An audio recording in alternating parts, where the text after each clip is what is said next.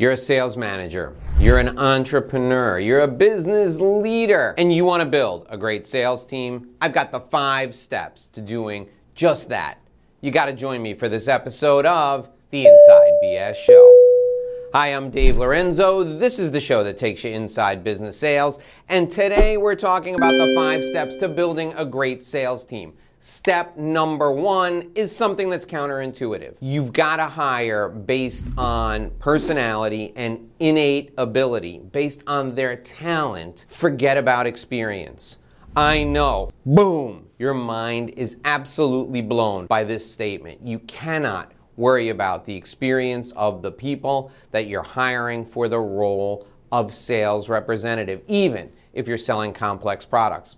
I'll give you an example. I worked with a major corporate jet manufacturer. They're the top three, they're in the top three in corporate jet manufacturers worldwide. And they called me up and they said, Hey Dave, we got a real problem. We can't find anybody to sell jets. And I said, Are you kidding me? Jets are super glamorous. People get to take their clients on a private jet for a test flight. They get to invite people to cocktail parties at hangars. You mean to tell me you can't get somebody to do that? Well, no, Dave, it's not quite that simple. People to sell a jet for our company have to be certified pilots in the aircraft that they're selling, and they also have to be engineers. They have to have an engineering background. I said, What? They have to have both of those? I said, What does that have to do with selling jets? Well, you got to be able to describe the avionics. You got to be able to talk about how the plane handles when it's up in the air. And I said, All right, let me get this straight you're selling aircraft that go for $10 million for the for the smallest ones brand new all the way up to 50 60 100 million dollars for the biggest aircraft and even more if you're talking about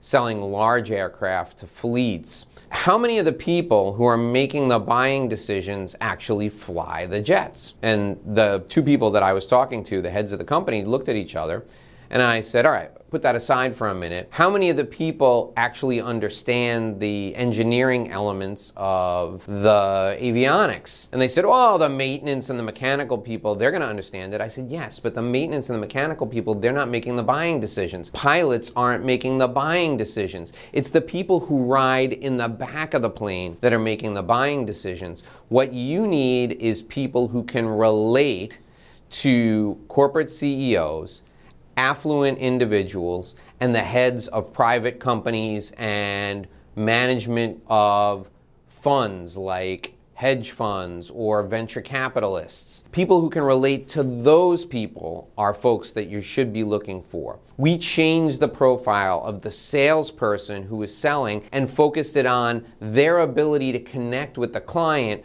rather than the technical. You see, as a sales manager, when you're looking to build a great sales team, if you hire people who are technicians, they're never going to create that bond, that relationship. All sales in B2B space, in technical sales space, every aspect of sales always comes down to one thing Do I know you, like you, and trust you? Can I build a relationship with you? If I have a relationship with you, I'll buy what you're selling. And how do relationships get established? They get established when I trust you, they get established when I get to know you, and they get established when I like you. Hire based on people's personality, hire based on the person's ability to connect with your client, hire based on that and not on the technical. Why?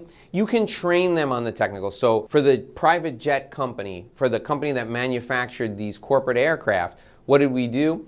we hired really sharp, really smart, personable people. We hired people from the hospitality industry. We hired people from the pharmaceutical industry. We hired people from the medical device industry. And we taught them enough about the aircraft and the technical aspects of the aircraft to satisfy their buyers. And then we brought their maintenance teams in for meetings afterwards, after that relationship had already been established. Hire based on personality, hire based on innate ability, and then train the technical. Don't hire based on experience. Step number two. If you're looking to build a great sales team, you gotta realize that talent knows talent. Your best salespeople know other people who would be really great at sales. So take referrals from your best salespeople. Now, don't take referrals from your crappy salespeople because crap knows crap. Talent knows talent. So your best salespeople are always going to know three or four or five other really great people who would be a great fit in that role. Your challenge is going to be prying those names out of your best salespeople because your best salespeople are probably competitive, they probably have big egos, and they're not going to want to bring in a friend who's going to outdo them. You got to get past that barrier. Once you get past that barrier and you realize that talent knows talent, your best people are going to be the greatest source of recruiting for you. Focus on getting referrals from your highly talented salespeople. You will be absolutely thrilled with the results. Step number three realize that people bring their own motivation to the table. So when you hire somebody brand new into your organization, you have to ask them why they joined. And then you got to strip away all the coats of crap to get to the real reason they joined. Maybe they joined because they saw unlimited earning potential. Maybe they joined because they like the fact that they can work from home. Maybe they joined because they like the reputation of the company and they wanted to pad their resume with something prestigious. All of those reasons are fine. You need to figure out why people joined your company and then pour fuel on that fire people will bring their own motivation to the table. You have to figure out what motivates each individual on your team and then give it more gas. Here are some examples.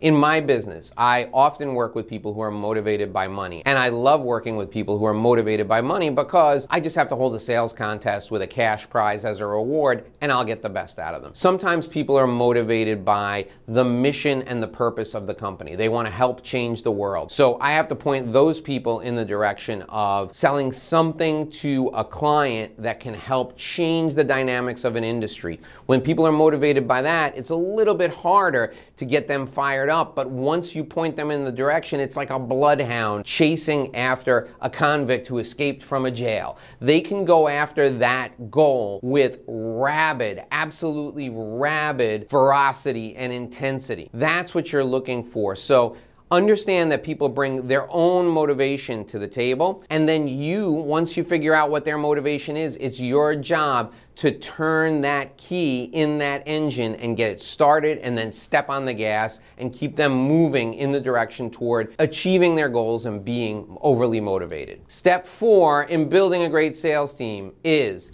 outline your expectations up front.